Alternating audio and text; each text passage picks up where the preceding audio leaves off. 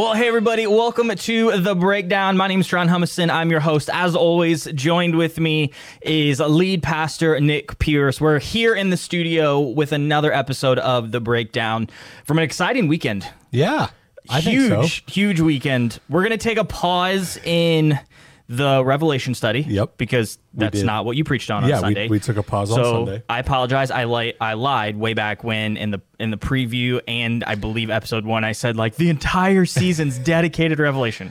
There it is. And and some changes, but uh, we're gonna sit down and break down um, Church in the Park. Church in the park. We had Church in the Park for those of you that don't love Jesus, if I can say that. Ah, boom. That, sounds like something I would say. No, uh, we uh, we did church in the park. We'll uh, we'll kind of explain that um, right now, re- like right now. Yeah, like right now. We'll just I don't right know. now. why I was gonna say, in and hopefully, like soon this week or like next Sunday, we'll have a like a little bit of recap, Little recap video? a little recapness. I hope so. We like It'll some be good recap videos around here. recap videos. Get me really that- excited. It's like yes. So Oh, it's always good. so we uh, we sat down a few months ago Yeah. and decided to do church in the park. We did. no, because it was. Um, it, we were trying to think of ways we wanted to celebrate our 30th anniversary Mm-hmm. as a church, which would have been like May 13th or something like So that. So surprise. So surprise. Yeah, If you didn't know. we're actually past 30 years old now. Um, and so we were thinking through like, okay, it's the 30th. What should we do for that? Yeah. And it really kind of turned into we wanted to look at a way to try to get the whole church together in one service. Yep. Which is super difficult when we're doing three services. Difficult to get them in Yeah. for one of the three services, let alone Because the park honestly was not our first it wasn't. at all. It was at least pivot number two, if not three. If Yeah, I was correctly. thinking it was at least three of what we were trying to do, and it was like, all right, we're going to do church in the park, and then like the whole week leading up to it, my wife keeps screenshotting the weather report to us. And the great thing was we weren't even in the state. Yeah, we weren't we even were there. across. We were all the way across the country, and it's like, well, here we go. I was like, what do you want me to do about This a is- woman? Like, this is the Lord's issue right now. So Tuesday when she texted us, Yeah. I was like, there was a part of me that's just like, oh no, here we go. Like, but it ended up working out. yeah, it was great. It was great. Good weather. So uh, I thought what we would do is uh, do a little behind the scenes, Oh, a little little peek into your pastor's heart. Ooh, That's kind of what I'm thinking.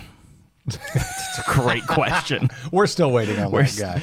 No, I thought it'd be cool. Um, you had a little snafu on Sunday with your iPad, A little bit. and uh, it was baking in the sun. And I, I, as the tech guy, I, I just totally didn't. You just sat there and giggled.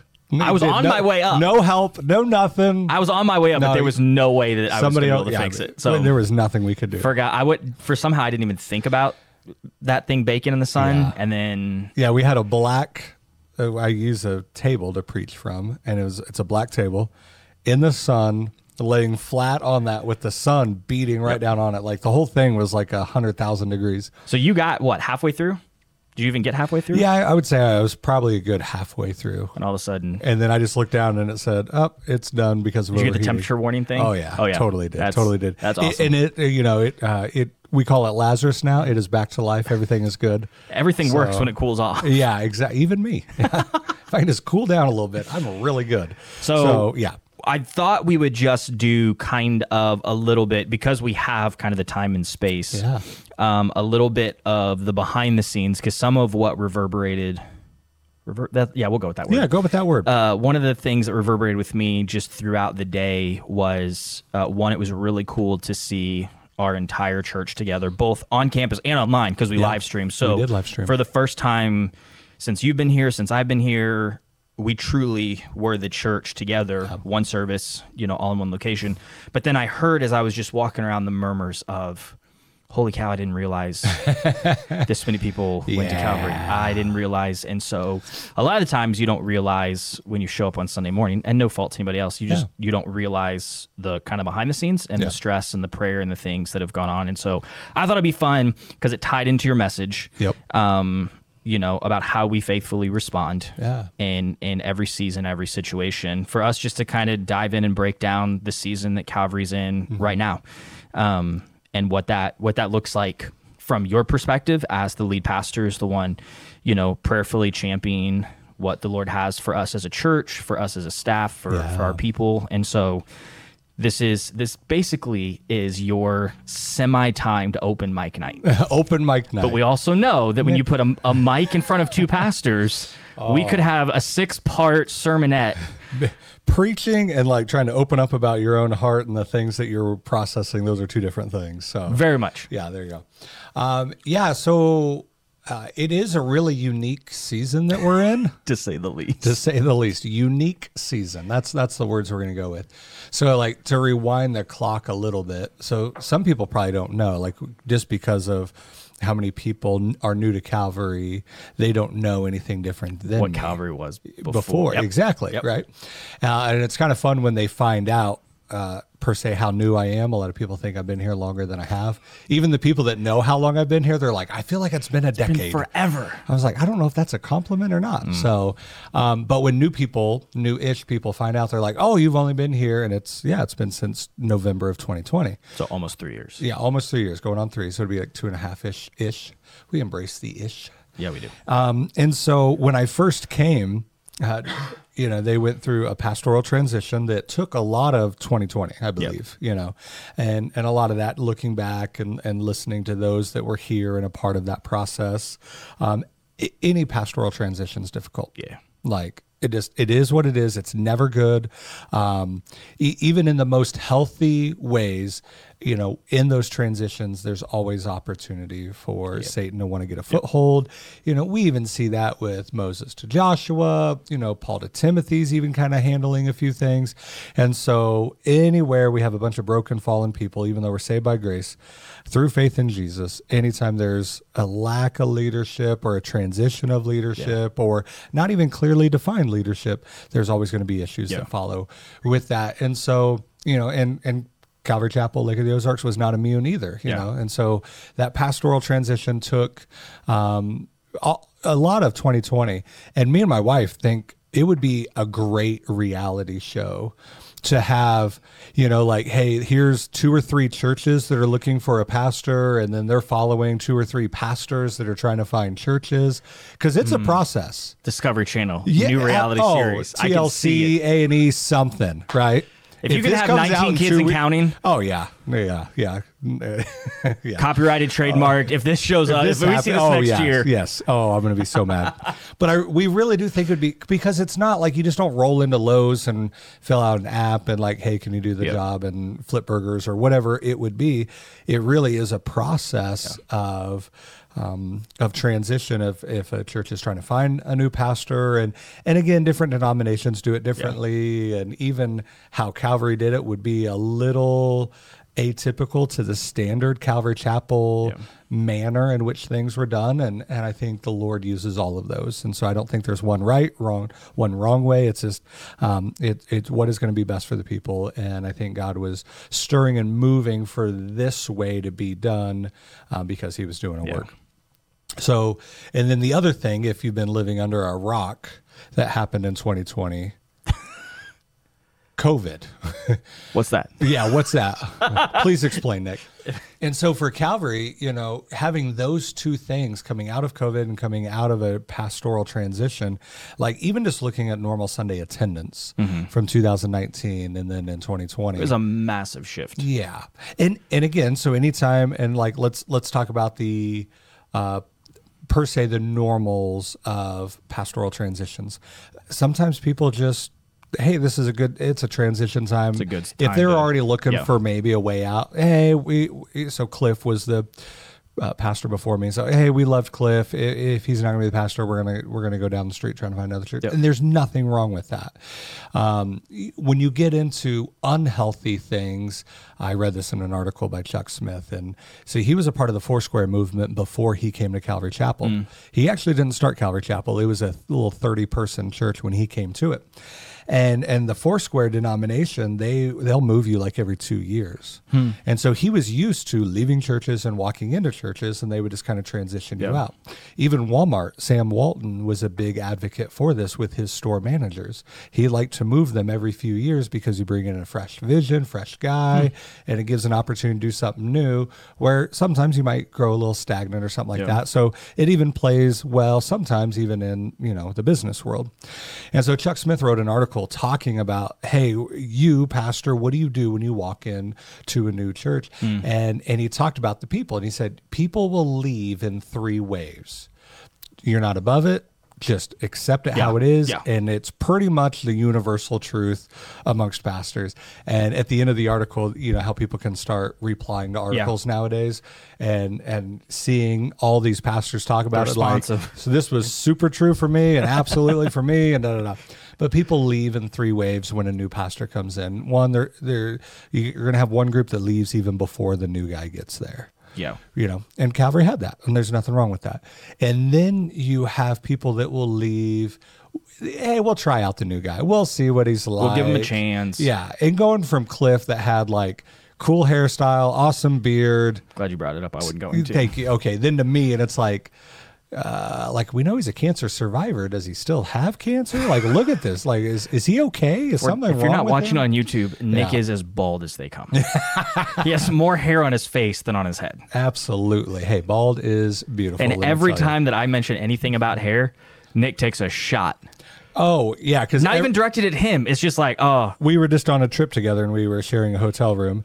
And every morning he has to get up and get the little hair goop and oh my hair looks so great. And I'm like, thanks for rubbing it in. Thanks for I wasn't even directed. I was in the other room. So yeah, in my modeling days, like we were both models. Like you were a model as a kid. I was. And and I was always cast you know, like you know the before and after. I was always the before model. No, that's that's a lie right there. I've never been a model in my life. Like they were like, I was the guy they brought in was like, they hey, were like, "You're too ugly for the before pictures." like I was, I was auditioning for the after. They're like, nobody's gonna believe that. It's, it's too far off. Not too too far off. So, so back on track here. Quit rabbit trailing us over here, Jaron. Come on, guy. We're my people are giving up their hard earned like free time to listen to the breakdown, and you're over here exactly talking right. about modeling. The second wave of people will leave when they try out the new pastor, Yeah. and they'll give him a chance, and it's like. Not my cup of tea, which is true. Like, eh, and nobody, like, none of us pastors, when we walk into a new church, want to be like, I want to do exactly everything that the guy before me Yeah. did. And it's like, not really.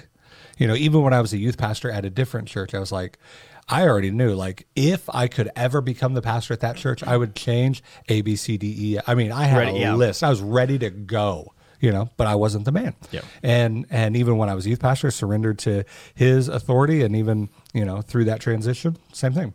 And so, and I think we had a few people that are that way, that were that way at Calvary. You know, just hey, Nick's Nick, and there's nothing wrong with that. No moral issues, not like that. Just not Not my cup of tea. not my cup of tea. And I'm okay with that. And I learned this in the pediatric office. You know, we have a lot of patients and they're parents and, you know, parents can be parents sometimes. And they would want certain things like, oh, my previous doctor, we got his cell phone number. Why can't I have your cell phone number? And the doctor's like, because I want eight hours of sleep at night. I don't want you to call me at every whimsical idea that or bump that happens to your kid. Like, and so they would get mad at us. Well, my my, my previous pediatrician used to do this. Why don't you guys do this and that? Da da da. And it was, and so we just started telling them like, we are a Pizza Hut, right?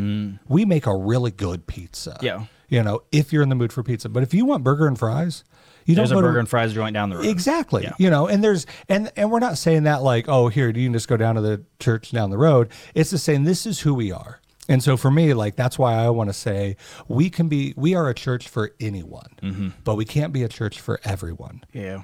You know, anyone that wants to find a home in Calvary and the direction that we're going with the mission and the vision, the strategy of ministry that we feel like God has for us, this is where we're going. Now, if you want to jump on this bus and ride along with us, let's go But you don't get to drive. but you don't get to drive, right? And it's like so nor do you get to back seat drive either and just like pelt the driver Those with a hundred, you know, paper wads, you know, why aren't we to slow down, turn over, pull over, whatever. No.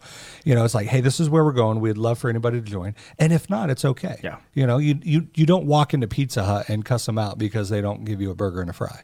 Nor do you walk into McDonald's. No, I don't. Okay. Do you? No. Nor do you walk into McDonald's and get mad that they don't have a pizza. Yeah. I, I think it's eventually they're all going to be serving everything, but that's called Jack in the Box, which is nasty. So, in and out for life, baby. But, um, and so people leave, you know, uh, before you get there, then they'll try. And, and honestly, we have people that are committed. Uh, Calvary is their home, they're still here. And they told me that was going to be me. They said, we, we kind of saw the process through. We were going to wait until you moved here and because they were going to leave before this. No, we'll, we'll just let them get settled. Once kind of the And then dust we'll settles, then we'll just slightly yeah. bow out the back door. And, and now They never did. they never did. And we love them, And, eh, you know, but I, I thought I loved the super honesty about Yeah. that. And then the third wave of people that leave, and this is never the fun one, right? The first two, one I have no control over because they don't even know me. Yep. It's this transition they move. Second wave, I'm just not their cup of tea. Okay, and I'm fine with that too. The third wave, it gets a little bit hard, and again, we're not uh, numb or naive to it either. Is people will think, "Oh, I didn't get put in leadership positions with the previous regime."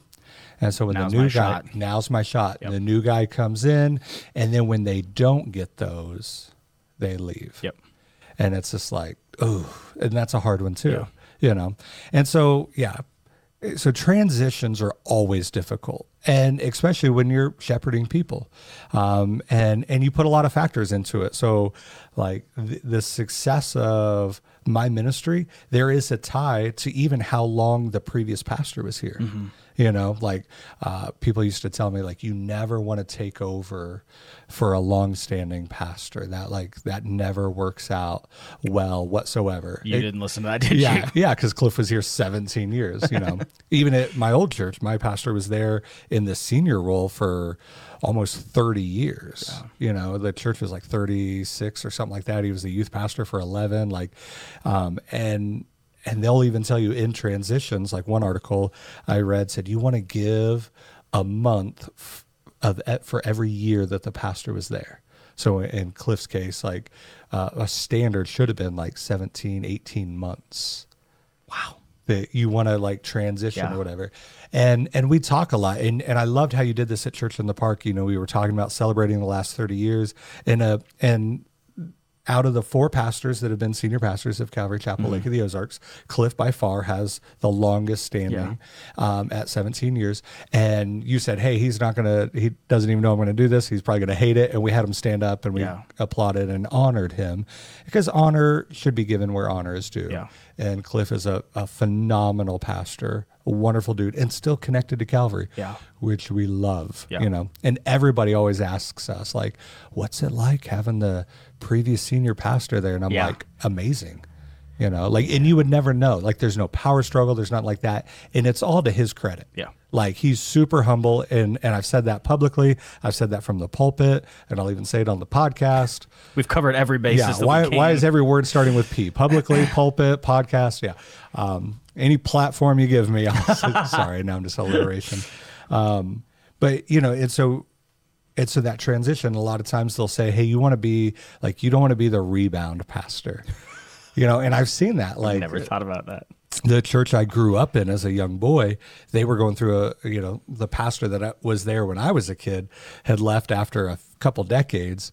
And then they had a pastor for about two years, and and now they have a, a not that that guy wasn't solid, but it seems like the church just needed like a rebound girl. What I hate that terminology, but that's what it's like. It's like you know and and even talking you know we were on the trip up to washington talking to that senior pastor Yeah.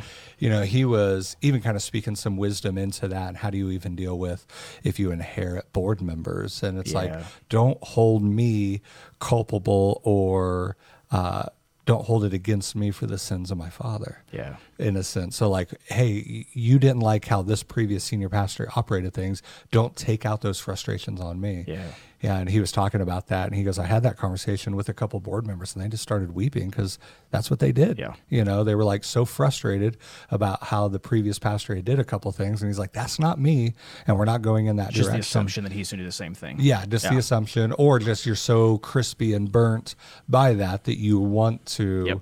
You know, oh, here's my opportunity. Hey, it's not going to be like this newbie and da, da, da. and it's like that's never been the goal. You know, Put my foot down. yeah. So so a lot of backstory because when I came to Calvary, like the first couple months, people would be asking me, "It's like, what vision do you have for the church?" And this is inside Calvary, and those like my friends on the outside of Calvary, like, "Hey, what's it like? What's your vision for the church?" And like I would say this honestly, I'd be like, "To stay open."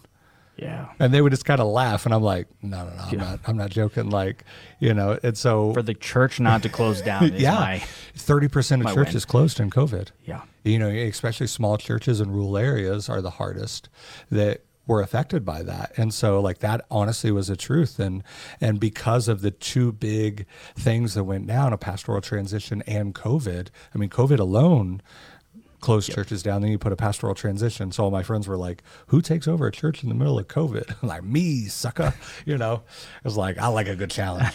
so um, that really, honestly, was the vision: was just to come in and just like, just, just try to bring stability. You know, that was the key. And so, um, so when you fast forward two years, I never would have thought we would have been here if you would have asked me at the very end of 2020 or even the beginning of 21 Yeah.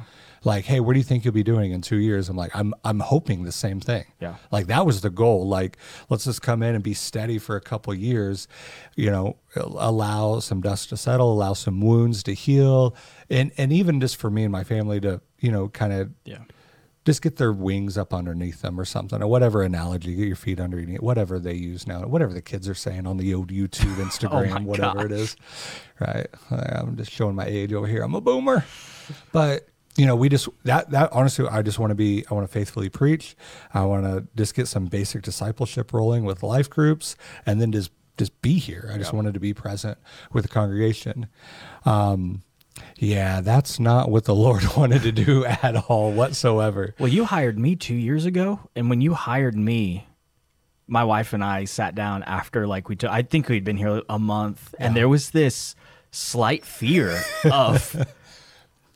I don't know. Like I'm the first one to go if things get rough. Like my job is heck yeah you are Like- don't you forget I- it buddy the- whatever Like we have to have a, a worship pastor, we have to have a youth pastor, we have to have a kids director. We don't need a creative pastor. Like that's the first to go. The we don't creative need guy. them watercolors That's exactly right. That's the first to go. Uh, there was a point where I'm like, just looking, looking at our budget, looking at finances, looking at numbers, just looking at the reality and knowing of what what had just happened in 2020 coming out yeah. of that. Like, babe, let's keep the resume fresh and hot just in Yeah. case. Like, keep it updated baby keep it updated and it's it's true. It's been we've had many conversations where it's just like uh, like on Sunday morning we'll stand in the back and be like, what is the Lord doing? oh yeah in a good way like Yeah, in a good, way. way. like why why us what is he doing you know and your sermon on sunday you know it was is so perfect because like your little repeated tagline was god's faithfulness is always fulfilled in his time Yeah. you know and what's crazy is so many times we want to we want to put it into our time frame. It's like mm-hmm. oh i've got this five year vision for the church and as long as we do this formulaic xyz this is where we're going to get to. And in some ways that would be better because you know if you're walking through the formula quote unquote you know you you're thinking through processes and how we're going to mm-hmm. move and transition from this many people to this many people. That that was not the case for us. Yeah.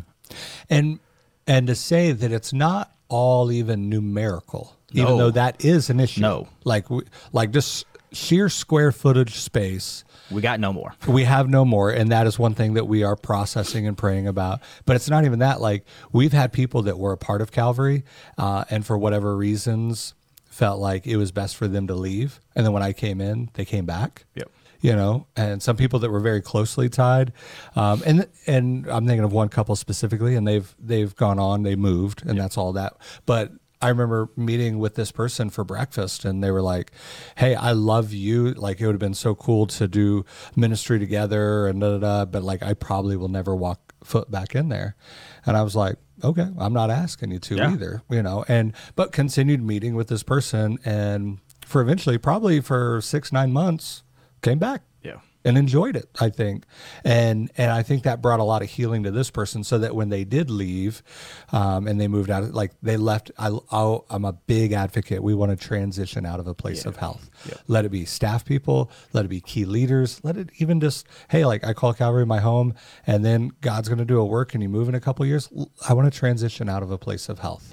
Never out of like i hate this place hate that guy da da da like the and and i even i learned that when i transitioned out of grace coming here i didn't want to leave because you got it the church capital c is one body Yeah. you can't burn one part of the body because you're frustrated with it and think that the the new part of the body is going to be okay with Yeah. that.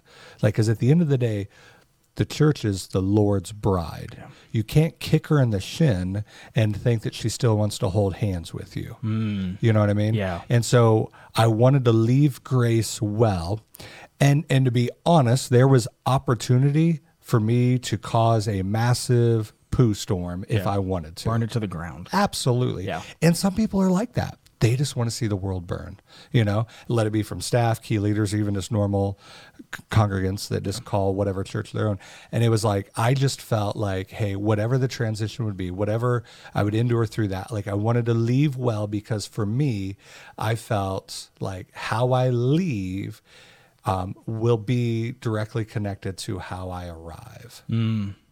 And sometimes we miss sight of that Yeah. because the church is still one body. Jesus is coming back for a bride, not a harem, right?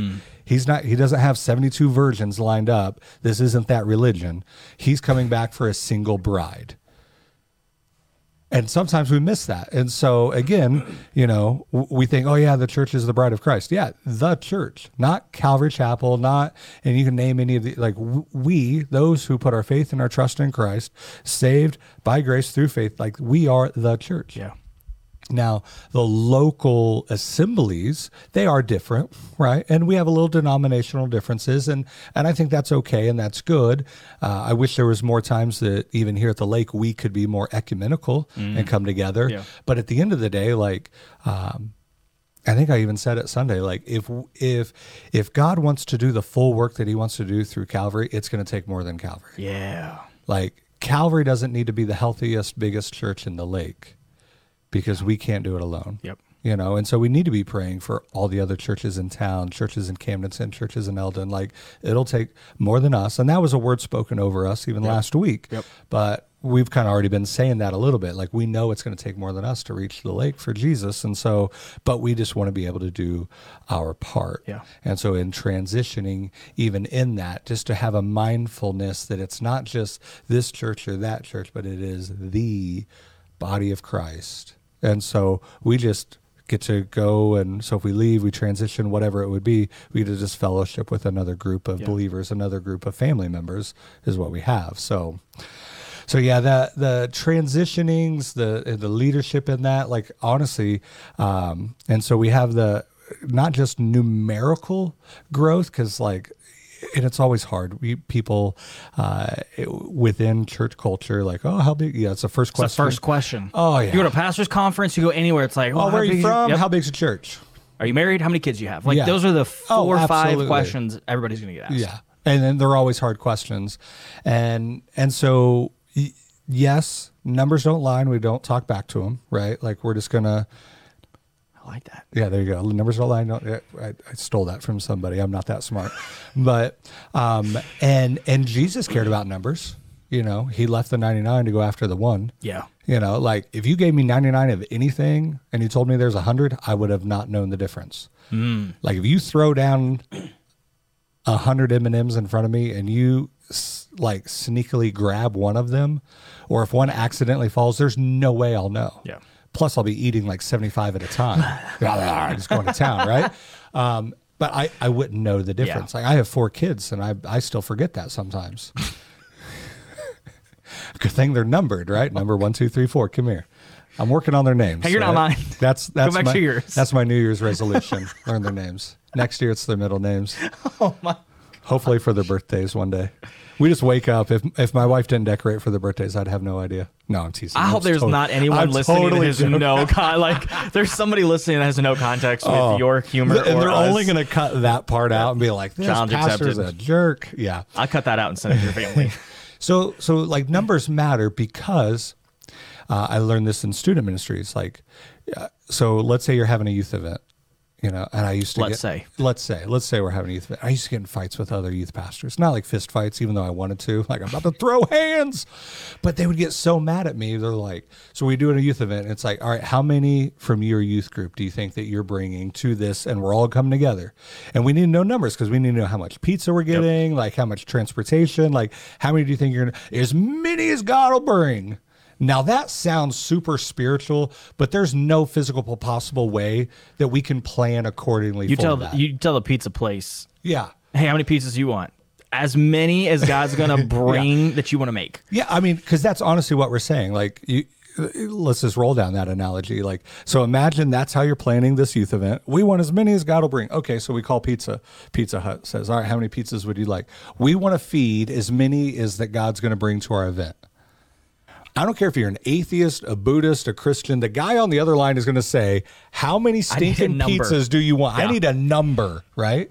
I mean, th- and and that's one of the things that we look at even here. Like, I want to know how much seating we have because at some point it gets massively uncomfortable, and we need to make a shift in that. Yeah. Now, if we just and and I think honestly, God is protecting us.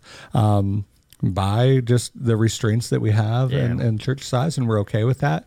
But like n- numbers matter, but we're not, you know. So if uh, think of any ministry, if all of a sudden like and people vote with their feet, if it starts Mm-hmm. declining, you know, we got to look at it. Is there good leadership? Is it not supplying the need? Is it, you know, We gotta ask some hard questions. we got to ask and- some hard questions. Well, how do we know that? You know, because there's always going to be a couple of people that's like, oh, I love that third Tuesday of the month afternoon Bible study for single adoptive mothers that have blue eyes. It's like, yeah, there, there's four people in that group and they love it, you know, but so, so numbers matter, but we, but we don't find our identity in them. We don't find victory in them, and we don't find defeat in them either. Don't want to elevate them and pretend they're not. You know, you don't want to elevate them and focus on them. Yeah. At the same time, you don't want to pretend that they're not real. Yeah. Because people do vote with their feet. Yeah, and and the and and growing, and not everything that grows continuously is healthy. Like I've said that before. Like the only thing that grows continuously in nature is cancer. Yeah. You know, and so, but also then you read the story of like Jacob in the Old Testament. You know, he's working for Laban. Um, and he's trying to work off his debt for both of his wives, Mm-hmm. which is a whole nother story. And we're not um, That's like condoning seven. Yeah, we're not the breakdown. condoning polygamy. Like, calm down now. Some of these guys are like, oh, two wives. Here we go." Like, how about you do a better job of just being, you know, a husband of one wife, and then we'll worry about number two. No, but he's working off his debt, and one of the things that he said was, you know, hey, let me breed your flocks together. Well, when they're healthy, uh, numbers went up. Yeah. You know, there were certain, I- so numbers mattered and stuff like that. So the same thing with us, like the, the numbers aren't the goal. We're not successful because there's 2000 and we're not horrible because there's only 200. Yeah. We just, we just look at them. Um, and so, but not only are we growing that way, but it's also the, the growth of our people, like seeing some people uh, in their walk with the Lord. Yeah. They're stepping into key leadership positions. They're becoming life group leaders. They're even just joining life groups. They're serving more. Like all of these things matter. Yeah. And, and that's the growth that we're seeing holistically uh, as Calvary. And all of them provide um, necessary issues and problems and complexity Yep. you know and so it's like oh yeah like so case in point uh, last semester of life groups we heavily announced life groups when it wasn't really the normal like push like the big push like we're always going to on ramp at the beginning of each session. Um, we had i think one sunday a dozen people sign up to be in life groups and they started that week. Like we had to create a life group for people. Yeah. but if I didn't care about numbers or if I didn't count that or didn't know that, then it would be like, I have a dozen people that want to take their next step in faith And can't. and can't. Yeah. But I need to know how many people are in life groups, how much space do they have? Could they take a new couple or do, and so, you know, they were full. So we had to start a new one, but we needed to know those numbers. And so some people get real kind of weird about numbers. And then my big, so just go with me here. Let's go. All right. Any church in America, Mm-hmm. they will count their tithe and offering down to the penny. Mm-hmm. All right. But they'll be super vague about their people. Ooh. So, where do you think their focus is? They will tell you where any penny goes in and out of the church because that's good biblical stewardship. But when you talk about any events or any growth, how many baptisms, how many new salvations, how many people are joining life groups, how many next steps are people taking, how big was church in the park, how da da da, ish. Uh, we, we had a few. Oh, we're, we're, we're growing. Between one and five thousand. Yeah, because then that's where you get the pastoral equations. You know, it's like asking. Heard the some of girl in- those. it's like asking the girl in middle school how many boys has she kissed. Like you always take that number times it by two. Three. Yeah. So six. Okay. Okay. You're you're smooching behind the library. You. no, I'm just teasing. And us boys did the same thing too. Okay. We, you know, don't want to make it just be out to girls. It was just a joke analogy, but but we get into those pastoral things where it's like we say bigger numbers than Yeah. what they really were, and it's like that's not serving the body. We wouldn't do that with the tithe. You know, like oh, we made ten grand, and it was really eight. Like what? What does conflating that up, number yeah. do for us? Like there, we got to live in reality, and so. But I, I felt super convicted by that because it was like, if I'm taking the time and the importance to know where every dollar goes in and out, but I'm not looking at my people, you know, where where am I putting the focus? Mm. Yeah. you know, and so uh, in, in the same way, I want to, you know, I want to know how many new boxes we're giving out, Yeah. different things like that. So, sorry, I know we're going down a lot of lot of rabbit trails. I told to- you it's open mic. open mic. When you get It- too far off, I'll be like the yeah, the little like ring it in, Yeah. ring it in. There we What go. are the, the bumpers on when you bowl? and so, and so, not only are we trying to figure out how do we make physical space for people, Yeah. you know, which we're dealing with. Um, uh, you know, if you're listening, uh, the easiest thing that you could do to give us more runway before we would have to make another massive shift to service times or adding a service, anything like that, just come to first and third. If- Please, we're if- begging you. Yeah, if you come to second service and you're able to come to first and third, like that is a work of the Lord right there. Like He has a special crown in heaven for you, because If not, second, we'll speak on your behalf. yeah, because the second service is just is just full. It just is. I don't even know if I'd say full. What would you? What word? Jam packed would be the word that I'd use. Because the sanctuary's full, and then there's been 50 people Upstairs. Upstairs. And to which is almost at capacity upstairs at that point. yeah, like, yeah. And then the other uh, pressure point is going to be is the parking lot. like Pastor Sean has had to park people up on the road, you know, and it's just like, and thankfully we know the neighbors next door. They let us park in their front lawn, and Yep. you know, and and everybody says, oh, these are good problems to have, and it's like, but they're still problems. You make it your problem, and you probably wouldn't say that. Yeah. You know, like you say that because it's not your problem. Because I've said that, like, oh, these are great problems to have. Until I'm the one that has a problem, it's like, oh, that stings a little more. Yeah, like chemo caused good problems. Like chemo was working, it was killing the cancer in my body. But I also was horribly nauseous and I couldn't eat. You know, but the doctor didn't look at me and be like, "Well, your chemo's working." You know how many patients I walk into and the chemo's not working? Like, just suck it up. It's not a selling point. No, yeah, it was still a problem. It's a good problem. Hey, chemo's working, but it's also causing these side effects. Yeah. You know, where so uh, let's just walk that one out. Um, do you when you have cancer, at least the type that I had, and the cancer cells are being killed by chemo? Do you know how your body gets rid of them? Vomit it up. No, you urinate them. Oh, They go through your urinary Did not know system. that. But my my cancer was, uh, at least mine was super receptive to the chemo. So like we're killing a lot of cancer cells at once, and they were worried that the cancer cells were going to the dead cancer cells were going to clog my kidneys. good and then grief. cause they were like, there is a chance you could have kidney failure, and I was like, no. I don't know that that's better. And so then they put me on a medicine, a gout medicine called allopurinol for it. Oh, And I've heard about that. Yeah, so it's like, hey, this will protect your kidneys. I'm like, perfect. So we we go home in day two on that med, and I broke out with a head to toe rash like poison ivy because I'm allergic oh, to allopurinol. Yeah. But who am I supposed to like? Oh, your kidneys are protected because your cancer is dying, and it's like, but I'm covered in poison ivy. Like my, I'm miserable beyond belief. Oh, and the story even gets better. My wife was so nervous because I was very agitated. Yeah. And they're like, hey, so they called in Ativan to try to calm me down. Yep.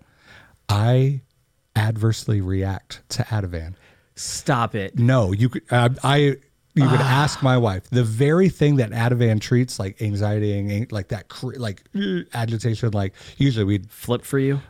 yeah, it caused that in me. It didn't calm it; it caused it for me. That is the only time I this. She, we were just telling somebody this the other day. She said that is the that that was the scariest moment of my life because I thought Nick was going to do something like taking his life because he was so mm. miserable. I don't remember.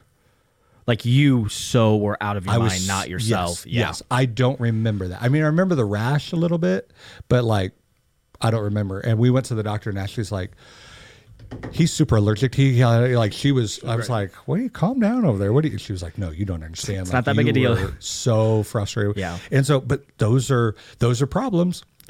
And now, obviously, the good problem is is my cancer is dying. It's yeah, that is a good thing, but it was causing so many good problems that we still had to fix. We still had to deal with. And so, uh, same thing with growth in the church. Let it be numerically or even in depth of relationship. You know, do we have enough life groups for people that want to take their next step? Yeah. You know, uh, one of the things I'm looking at right now is like a new believers class. I don't want to call it that because that sounds like super shredded wheat. awful. Right? Like, hey, what are you doing tonight? New believers class. Like, bleh, you know, I want to call it something cool like Terminator training or something. End of the world training. Terminator for Jesus. But you know, trying to think of like, you know, how are we reaching people, inviting them into a relationship with Christ? How are we growing people in their relationship with Christ? Because again, showing up on Sunday, we will preach and say, you can't just eat one meal once a week and think that that is a healthy we diet. do it. But we do it. But and so we can't just think, okay, Sunday's growing, and so we're doing our part. No, there's still Monday through Saturday, and we how are we growing people? You know, like quick shout out to the 21 days in the Word and Yeah. the 21 days of prayer and fasting. You know, where that's not a big ministry like events but it's just a focus that we are having as a church to Yeah. help grow us. Um, and so. Uh, and it, again, getting good response for some people, like, "Hey, this really is hitting um, where I'm at in my walk," and so that's cool to see. And so, always trying to think, how do we continually moving people along in their relationship with the Lord? That's never ending. And so, it's not just about butts and seats on a Sunday morning, Yeah. because and and this isn't original. I uh, Ed Taylor told me this, uh, Calvary Chapel, uh, Calvary Church in Aurora, Colorado. Shout out Ed. I was just texting him today about, about tacos. Dude loves tacos. loves he's always posting about them. There you go. Um, but every every number has a name, every name has a story, and every story matters to God. yes. Right? And that's how I want to Dang look it! I thought that was original No, because I've said that no. online. Because when we close every week online, I'll say, "Hey, it's time to turn off." Let's see how to do it because I'm not I'm not thinking in online mode. Um, hey, it's time for us to shut the cameras off, but church isn't over. Ministry starts now. yeah. Um, and so, and then I'll do the hey, just because you're behind a screen Mm-hmm. And we can't see you doesn't mean that you mm. don't have a name. And we believe every name has a story, and every story matters to us and to Jesus. Amen. Don't. That's good. No, Like, it's good. I just was like, I felt super creative. Like, oh man, that was good. But that's Somewhere Ed's burrowed his way into my Oh, mind. Absolutely. No. We- yeah, the amount of stuff that we see from just church and Marcom and conferences and different things like that, like, and then you just put it all in a jar, shake it up, and you pour it out within our context, and it's like you're gonna find those little things. Like, I love again another Ed Taylorism. He has it up on his wall, which I know it's not even original for him. But at Calvary Church there in Aurora, it says, uh, "We will do everything short of sin to reach people with the gospel." Yep. Like I love that, you know, and so, and and I mean, even the, this podcast, this podcast, the the birthing of it was an idea of how do we engage people uh, between Sunday to Sunday. Yep. You know, Yep. and and so far, you know, just like a good surfer, we're just going to ride the wave. If this loses its steam, if it loses its We'll burn it to the effectiveness, ground. we're going to burn it to the ground. And but that's the thing at church, like what we talked about. The easiest way to kill a church is saying, "Oh, we've never done it that way." Mm. You know, if there's a ministry that's dying, just give it a good Christian burial. You know, Yeah. there's nothing wrong with that. As long as the main things are the main things, we want to be focused in the word, focused in prayer, focused in serving. Like we have those spiritual disciplines so that the fruit of the Spirit is evident and seen in us. I heard the best line about discipleship. Are you ready for this? Let's go. I heard this at 4:15 this morning as I was listening to a sermon. Pulling a draw on? yes, pulling a Jaron. this I love this definition of discipleship. It is transforming natural realities to biblical responses. That's what discipleship is. Is we want to transform our natural responses to life around us. So instead of losing my anger when I get cut off or somebody puts pickles on my burger, even though I like those, I use that analogy, but mm-hmm. you know, when when things don't go my way and I usually lose my patience and my anger and I'm a jerk, ask my family, I respond biblically instead. Mm-hmm. I respond as if Jesus really is on the throne of my heart. So you flip tables. So I flip tables. Amen. See, just following the Lord. But and so even even this podcast came out of how do we engage people from in between Sunday to Sunday, specifically. How can it naturally fit into their normal schedules? Yeah. You know what I mean? Like, not everybody can come out to the church and sit for an hour and a half for a Bible study. If you can, that is great. And we love that there are people that do that. But what about the person that just throws in some AirPods and is mowing the grass or on their drive to work and home? Like, how do we, how can we leverage that time to, to help spiritually grow people? Yeah. And to do it in a way where, I mean, I would love to sit down and have a one on one or even with families and couples in our church, but it's like, you know, even if all of us pastors did that, that would be impossible. Yeah. And it wouldn't be effective. Yeah. But how can we reproduce ourselves? Where if everybody at Calvary listened to this, and we hope so, that allows me like I can do this and then there's other things that I can do. I can be reproducible and even in my own life and ministry. And we've been talking about that scalability and how do we how do we make ourselves available where again old school ministry is oh I want I want seat time face to face time with the pastor. And that's hard to do as a congregation is growing. Yeah. And and I love the line again stealing this uh, pastor said it, and I feel horribly convicted. It's it's not my responsibility to shepherd everyone, right? And I'm not done. There's part two. Oh, I know where you're going. Yeah, okay. So it's not my responsibility to shepherd everyone, and that's been hard. So like even in the last two weeks before our trip, like I met one on one outside of our normal meetings Yep. with 21 people. Way too many. which you looked at me and said, I'm going to choke you out. And I struggle with that because I never want to tell somebody no. Yeah. Now, my wife would say, "How about you just schedule those out?"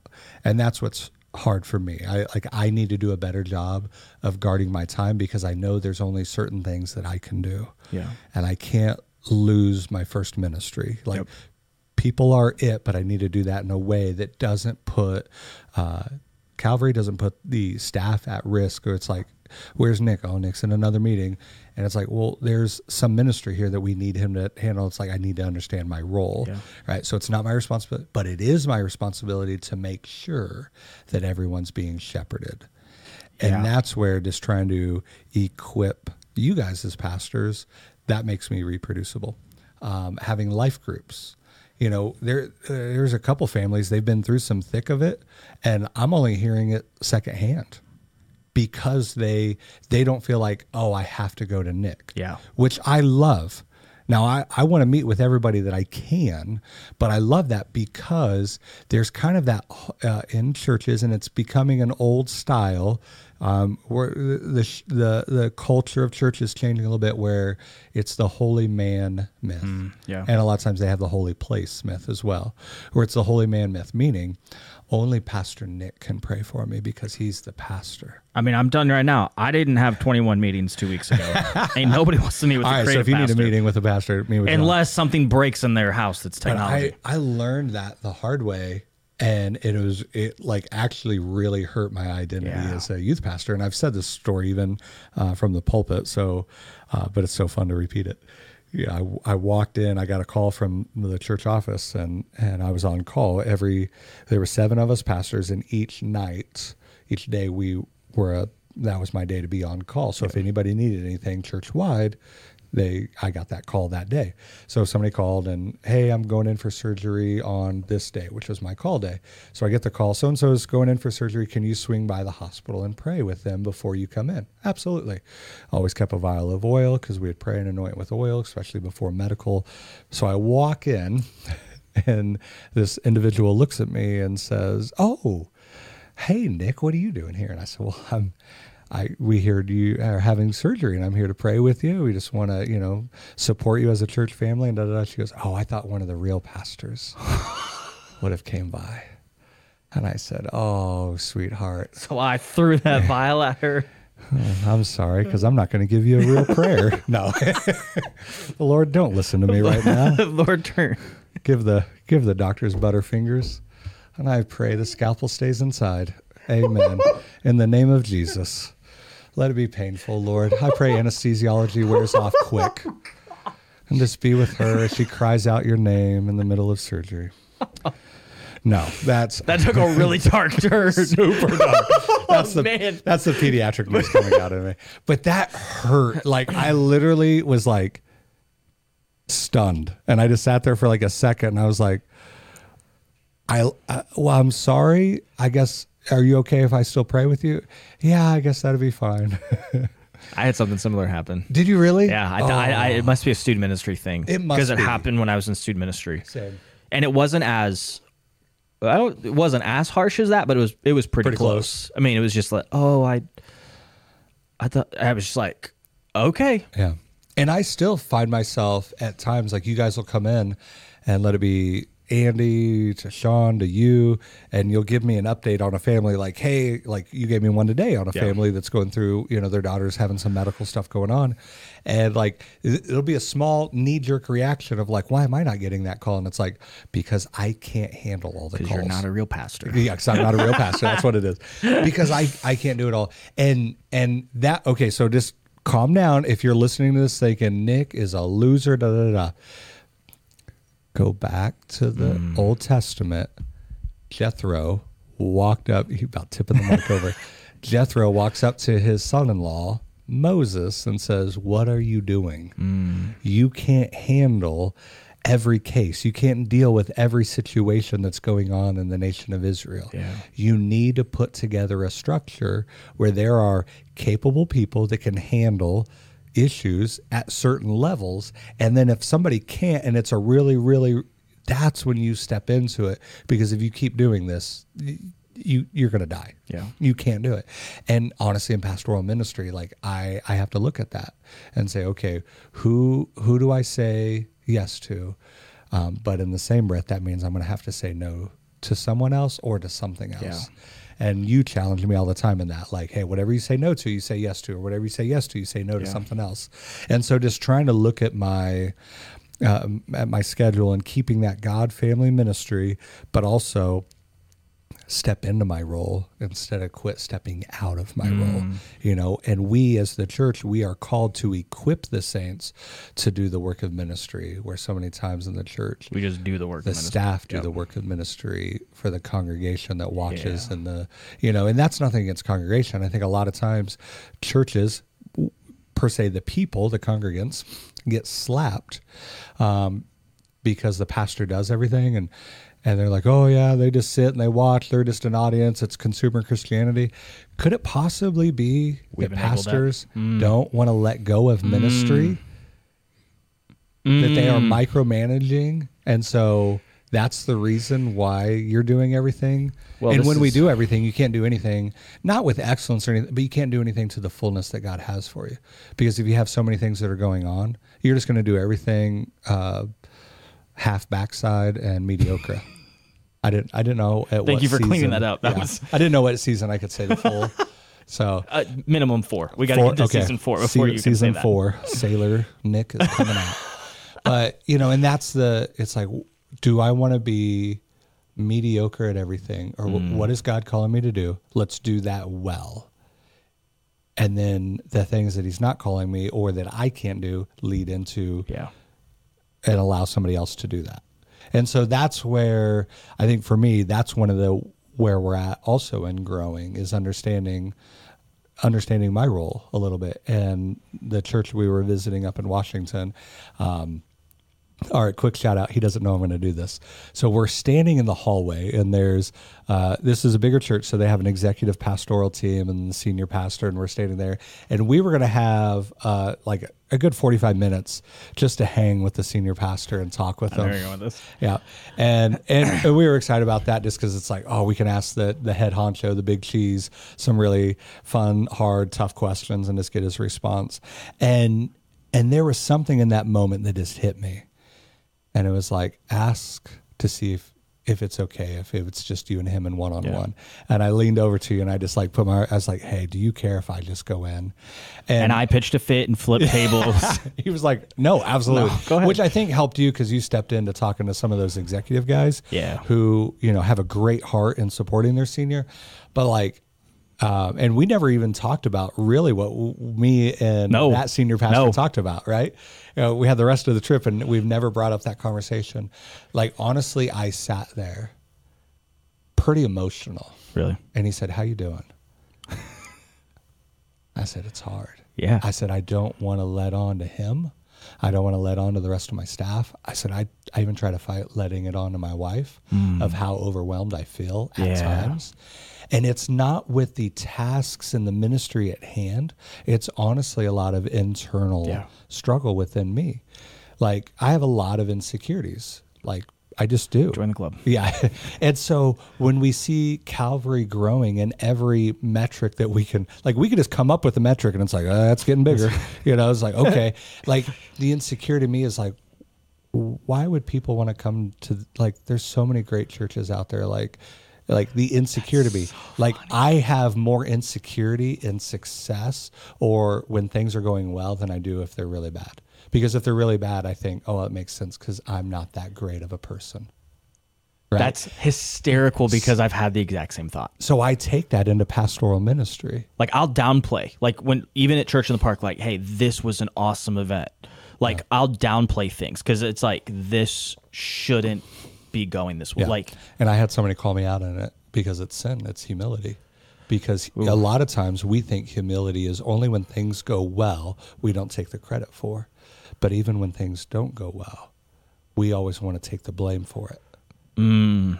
And so if I would have came into Calvary and Cal- Calvary never would have grown, I would have taken the blame. I wasn't a good enough leader. Yeah. And it's like, no, the Lord gives, the Lord takes away. Blessed be the name of the Lord. Mm. So humility is not just not taking credit when things go well, but also not taking the the hurt, the blame, the shame if things don't go well. Mm-hmm. Some things the Lord's just, hey, this is it's time and it's tenure. So we're sitting in there, and I said, and I think the main question was within the role because their church is 1,800, 2,200 on a Sunday morning. yeah, So obviously he's not meeting with everybody whatsoever. he does 375 meetings. Yeah, exactly. Yeah, Five meetings a day. And and then I mean honestly, he doesn't even have the ability to lead every person at the staff. Like there's staff that's over other staff, and We had that lead- conversation Yeah, we, we talked about that, and and I said, I said my board understands it. I think my staff understands. it. I think even key leaders and people in the church understand. I said, how do you, how do I make myself understand my role? And that was the conversation that we had. I said, because I feel like an arrogant jerk Yeah, to think like, hey, I'm too high and mighty. I don't have time for you. yeah, And and so he helped me Yeah. through that process to understand. Um, and then even when we were at lunch, I think the next day, one of the executive pastors, like he started talking and just getting after it. And and the senior was over here just just eating lunch and I'm like, I'm about to cry hearing him. He's just like, you know, we as he was talking about his department and everybody under him, he's like, our role is to support our lead pastor Mm-hmm. because there's a mantle on him and that is different than everybody else. Yeah. And our job is to support him.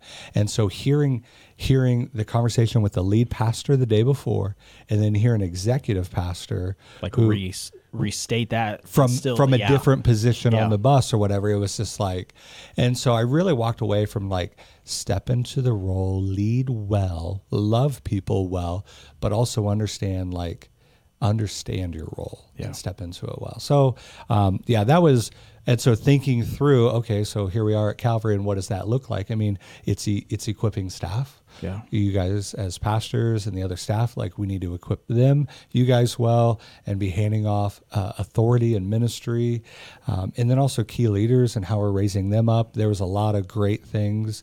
Um, so, like, I'm super excited about the the trajectory of Calvary. Um, uh, I will say, just to throw it out there, like people are like, "Hey, Calvary's growing. What's the plans? What are we doing?" And um, one thing I do know is nobody, myself included, or any of the staff or any of the key leaders, no one is going to stand by the front door and tell people, "Hey, sorry, we're too full. Yeah. You need to go to another." There's a church down the road. Yeah. Um, and, and honestly, I think what we're experiencing, I, uh, so when we talk about God fulfill, you know, being faithful in his time, Mm-hmm. I, I don't feel like we're, I Just don't think we're there. Yeah. I don't, I don't, I think, I think the Lord still has something Yeah. for us. And, and we even had that word kind of spoken over us. Oh as- yeah, it was a great word. we get there, they do this pre-service prayer, they bring us to the middle, and they're praying over us, and and multiple people are praying at the same time, which is super cool. Uh, we call it Honduras style 'cause that's Yep. what they do in Honduras. But I could hear a couple key voices of people I don't, I didn't know because I hadn't met them yet. That was the first thing we walked into, and just hearing them talk about um, not us, but what God is going to do in and through Calvary here at the Lake of the Ozarks. And these people probably don't even know what an Ozark They have is. no context yeah. Like they probably see the show and a hillbilly and think, yeah, there's somewhere in between that too. You know, like there's a Calvary Chapel there. Okay, sure. So it it was really neat to see that, but I just don't feel in any context of the word, I don't feel the Lord saying like, okay, here's some breathing room. Here you go, buddy. Yeah, you've arrived. No, almost. no, no. Like keep pressing in. Yeah. Don't let up because he's not done working. Yeah. And we know he's not done working because we still have a pulse. Mm. Like I don't want to relax and, and rest back up on, you know, and just coast. Like if anything, um, my cross country coach used to yell at me all the time because when we'd be running on a downhill, he always wanted me to lean forward and use the momentum of the downhill to make me go faster. And I hated that. And he's like, he would always yell at me, open up your strides, lean forward. Like, and I, and I feel the same thing. Like we as Calvary, we need to open up our stride. We need to lean into it uh, because the God, because of the God. Uh, yes, that's, I guess that's The God. proper. The one and only God. The one and only God. He's not done. Uh, with us and, and and what he is doing, I think, are just uh, the beginnings uh, to bring us to the place where he could work then in and through us, Yeah. which sounds funny. And so, uh, so if you were hoping this was it, it's not. This is not a period. This is a comma, Yeah. or a semicolon, So, or a, something. Not even that. I just feel like it, it- like we just have the cursor that's blinking, and God's Just going to write the the, next part of the story. Yeah, we're just This waiting. is the this is the three dots on iMessage. You when someone's responding and you're like, "Come on," and then it goes away, and then it comes back back. up, and then it goes away. I just feel like in, in uh, as I've been walking through 21 days of prayer and fasting and giving up social media, which has been uh, very good. My wife has been very happy about that. Um, and then just pressing into prayer. I think the top prayer is, uh, Lord, what are you doing? And I just keep dot dot dot like. Mm. It, in a sense, it's going to be more of the same, Yeah, but we're not done yet. Yeah. you know, because there's still more people outside of the church than inside of the church in the Lake of the Ozarks yeah. and so we're not going to we're not going to stop we're not going to ease up and well what happens when now you have three services that are bursting at the seams and it's like we will cross that bridge when we get to it and and god has given faithful spirit filled men wisdom um, that will help us answer that question and answer it well um, but again I, I want calvary to be a church for anyone and we're going to lean into that so I have no idea if this is where you wanted the podcast to go. So It's exact. No, it's exactly where I wanted to I go. just- it's like almost like group therapy for the pastor. No, I think it's like one of the things even that I was thinking through, you know, my heart for this episode is so many times there's this um there's this air quote god complex of the guy on the stage like he is holding the church up. And what people don't realize is like ministry is such a unique um not more important per se. It's Just unique. it's just unique. And the reality, and we've talked a lot about this a bunch, is like we have office hours, Yep. But when people see us, we don't get to be Nick Pierce, John Humiston, who happens to be pastors. Yep. It's hey, there's my pastor. You know, it's like that's the defining role that w- that people place us in. Yeah. I mean, even this morning, I, I got up early, went to Panera, was doing a little sermon prep and drinking some coffee. And I go to leave and I'm walking out, and somebody, oh, hey, Pastor Nick. Mm-hmm. And I'm telling you right now, I had no idea who this person was. Mm. And, but it's like, all right, here we go. Like, Yeah. they recognize me. So, what, good morning. And, you know, like, hey, remind me, help me again. Yeah. like, and that's super humbling. And I think maybe sometimes I need that. So I don't try to act like I know it all or whatever. So if this person's listening, sorry. Love you because we we Do feel- better, Nick. Do Yeah, we feel like idiots when that happens, No, but it's- but I do appreciate when the people are like, "Hey, we understand. Like, it's easy to know one person who's on the stage. It's hard to know everybody that's out Yeah. in the congregation or whatever." So, um, but you know, it's it's funny for my kids when that happens. they always kind of laugh. They'll they'll look at me. Are they from church? Nobody else calls me Pastor Nick. like that's not the normal. What it's times you have to be like, no, I, I Yeah, I don't know who that know- person yeah. is. I have no idea why. I'm not a pastor. So, know what you're talking about. now it, it is a unique uh, thing, but I love it.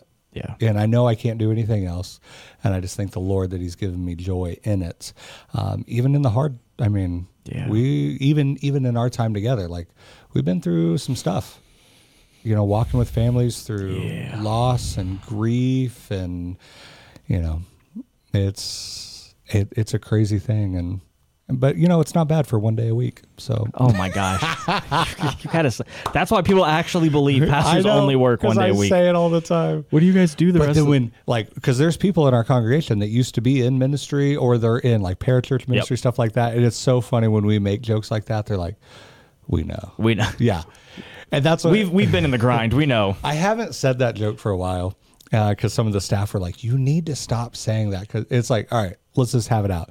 If somebody really believes that, they don't understand ministry, and so what I say doesn't matter. And the people that do understand ministry, they get that I'm joking, Yeah. and it's okay.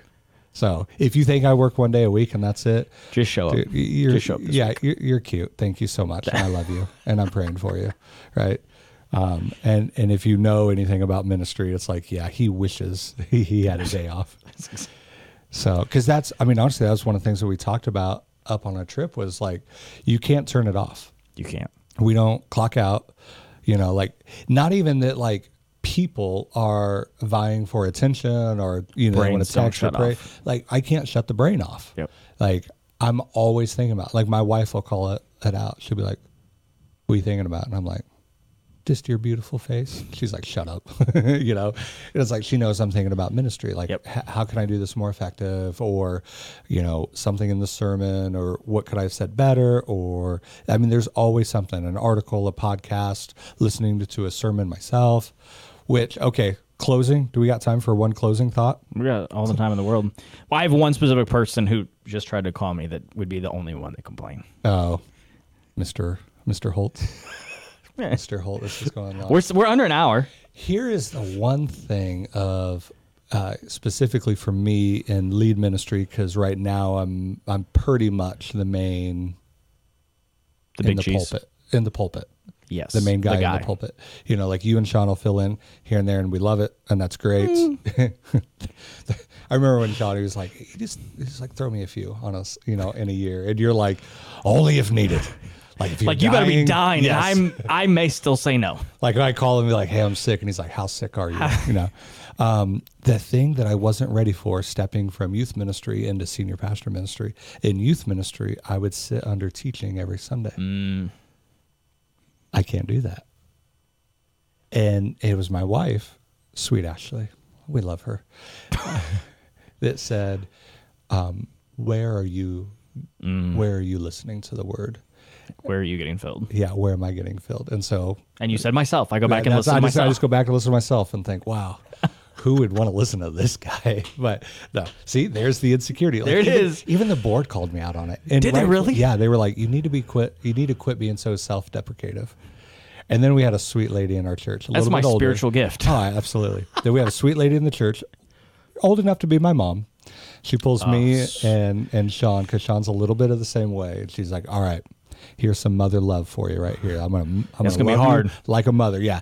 And I thought she was gonna hit me right there. I thought Yep. like This- it's going down right put here. Put the nose on the wall. I'm in timeout, and she got onto us for the same thing. You need to stop doing that. Mm. And I was like, okay, and and so, um, so for me, trying to step into where am I being fed? Mm-hmm. You know, who am I listening to? And so, you know, for right now, there's there's been different seasons of guys that I listen to right now.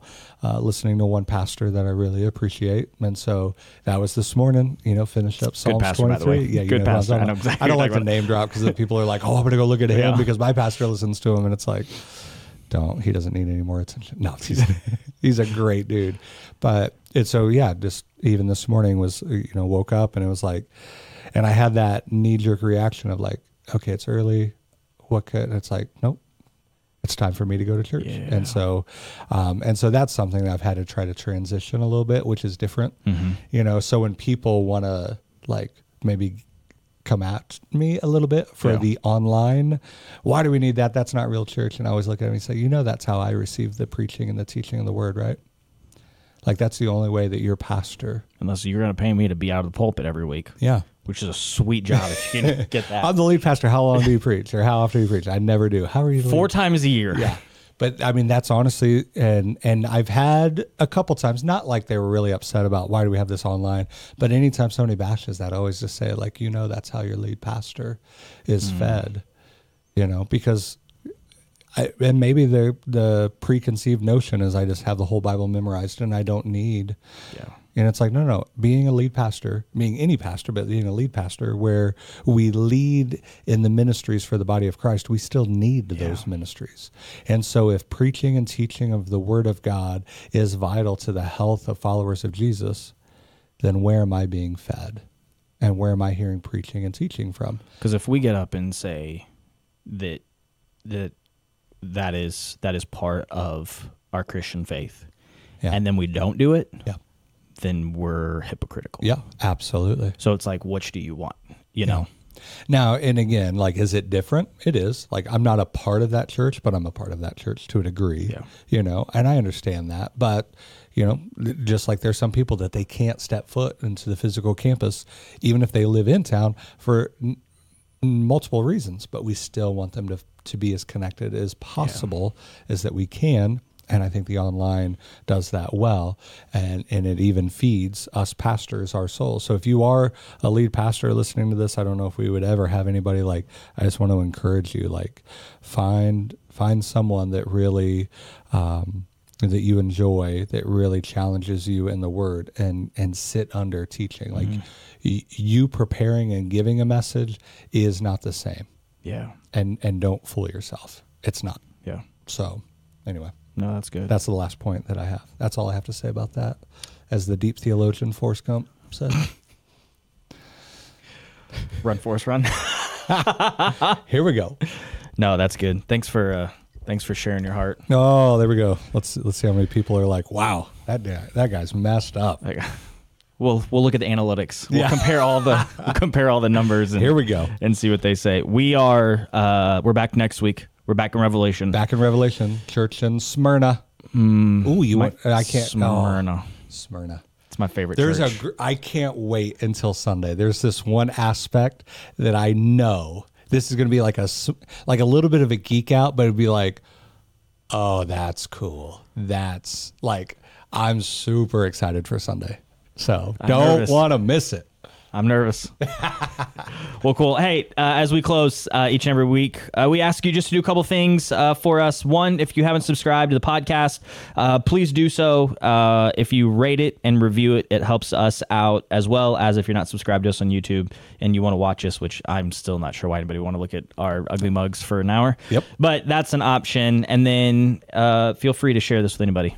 Um, because honestly, it's not it's not just for our people. I'm sitting here like this. Waiting Yeah, for you to say yeah number I. I've said I'm like, three. You're on. you never said two or three. You just one, said one. was podcast, two was YouTube. Sorry, I Okay. didn't c- Yeah, clearly see? communicate that. help help a brother out. So, uh, thanks for sitting down and listening. If you're on the podcast or if you're on the YouTubes, as the boomers say, YouTubes. the YouTubes. Thanks for watching and, and listening all the way to the end. We'll be back next week with whatever episode number this will be five, six, seven. We whatever. We go in sequential order. So we'll be back next week with another sequential episode number as we dive back into Revelation, and uh, we'll we'll break down your sermon on Smyrna. Well, hey guys, have a great week. We'll see you uh, next week. Thank you.